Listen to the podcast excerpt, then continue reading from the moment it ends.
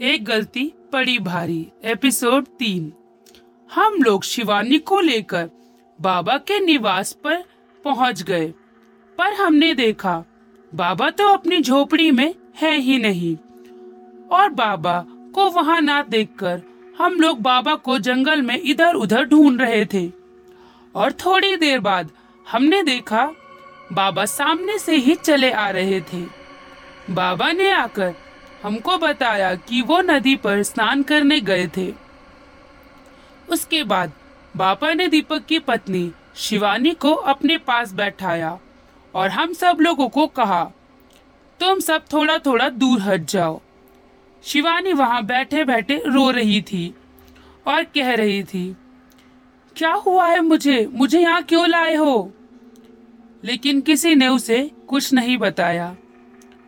उसके बाद बाबा ने एक लोटे में जल भरा और मंत्र पढ़ने लगे।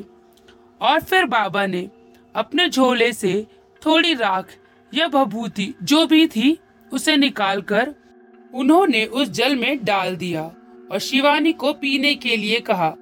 लेकिन शिवानी पीने से मना कर रही थी। उसके बाद बाबा ने दीपक को कहा, तुम इसको ये पानी पिलवा दो। बाबा की बात सुनकर दीपक ने वो लोटा लिया और शिवानी को ज़बरदस्ती पिला दिया। फिर बाबा ने शिवानी के बाल पकड़कर उसको अपने से आगे की तरफ़ पटक दिया।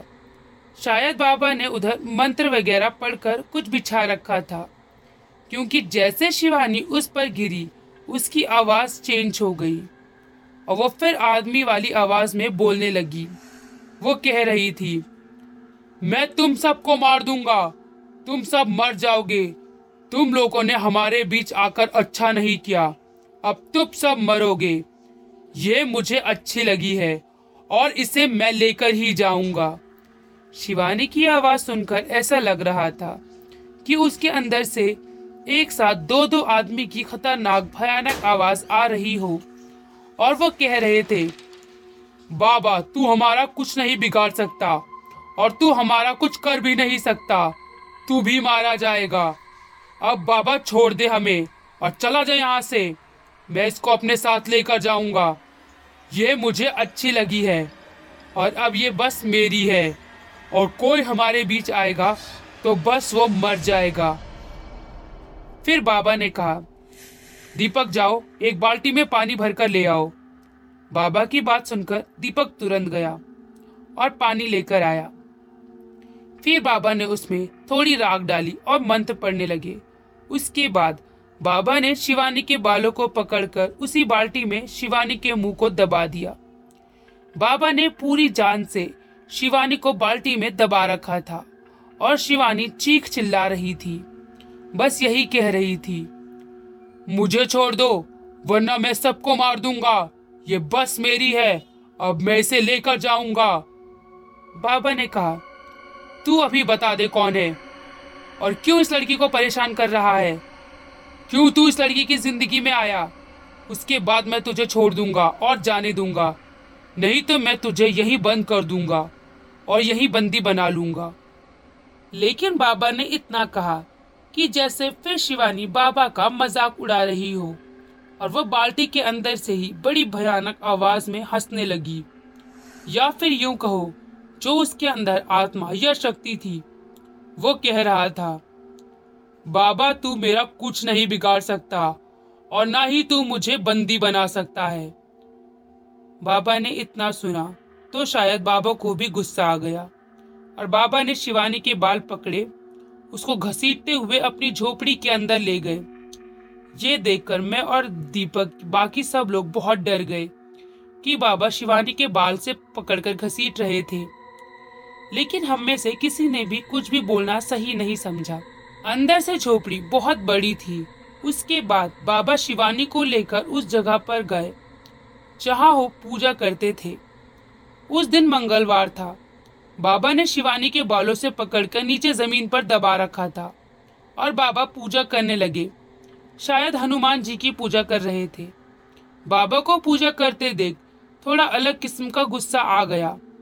बाबा ने उसका सर हनुमान जी की मूर्ति के नीचे ज़ोर से पटका और कहा, अब तुझे इसी जगह बंद कर देंगे और तू कभी आज़ाद नहीं हो सकता। इसलिए बता दे, कौन है तू? क्यों परेशान कर रहा है इस लड़की को? शायद जो आत्मा या शक्ति शिवानी के अंदर थी, वो डर गई थी और घबरा रही थी। इसलिए डरते हुए शिवानी के अंदर से आवाज़ निकली। वो कह रहा था कि हम दोनों पीपल के पेड़ पर रहते हैं। ये लड़की उसी पेड़ के नीचे बैठी थी। तभी हमको ये पसंद आ गई, इसलिए हम अपने उसको साथ लेकर जाएँगे। फिर बाबा ने कहा, तुम दो हो? उसके बाद शिवानी के अंदर से उसी भयानक आवाज़ ने कहा, हम दोनों भाई हैं, हम जिन हैं। फिर बाबा ने कहा, अभी चले जाए यहाँ से, वरना यही तुझे कैद कर दूँगा मैं। अब वो जिन जो शिवानी के अंदर थे, वो बाबा से शायद डर गए थे। इसलिए वह कह रहे थे, आप हमें यहाँ से दूर रखो। उनकी बात सुनकर बाबा ने कहा, तुम हनुमान जी के चरने में हो। अभी खत्म हो जाओगे, वरना अभी छोड़कर चले जाओ इसको। और कहो, कभी नहीं आओगे। लेकिन जिन फिर हंसने लगे, उसी भयानक आवाज़ में, इस बार बाबा को गुस्सा आ गया और उन्होंने जो बाल्टी जल से भरी हुई थी, वो पूरी शिवानी के ऊपर डाल दी। तो शिवानी के अंदर जो जिन थे, शायद तड़पने लगे और उनके रोने चीखने की आवाज़ आने लगी। छोड़ दो हमें, जाने दो, हम वादा करते हैं, अब कभी नहीं आएँगे इसके पास। बाबा ने हनुमान जी के चरणों में ही फिर से शिवानी कर सर पटक दिया। फिर सबने देखा कि शिवानी बेहोश हो गई। यह देखकर तो दीपक रोने लगा और घर के सभी लोग भी डर गए। फिर बाबा ने कहा कुछ नहीं हुआ है, तुम लोग मत घबराओ। भगवान ने इस लड़की को बचा लिया। सुर अगर शायद आज देर हो जाती तो ये लड़की अपनी ज़िंदगी खो बैठती। तुम लोग शुक्र करो भगवान जी का कि उन्होंने इसको बचा लिया। और बाबा ने शिवानी के बालों में जो रस्सी बांधी हुई थी, उसे खोल दी और उसके हाथों को भी खोल दिया। और थोड़ी देर में शिवानी को भी होश आ गया और वो नॉर्मल हो गई थी। और उसको कुछ समझ में नहीं आ रहा था कि उसके साथ क्या हो रहा है, कि वो यहाँ इस हालत में कैसे आ गई। उसके बाद बाबा ने शिवानी के गले में एक ताबीज बांधी और एक ताबीज हाथों में बांधी और दीपक को भी एक ताबीज दी।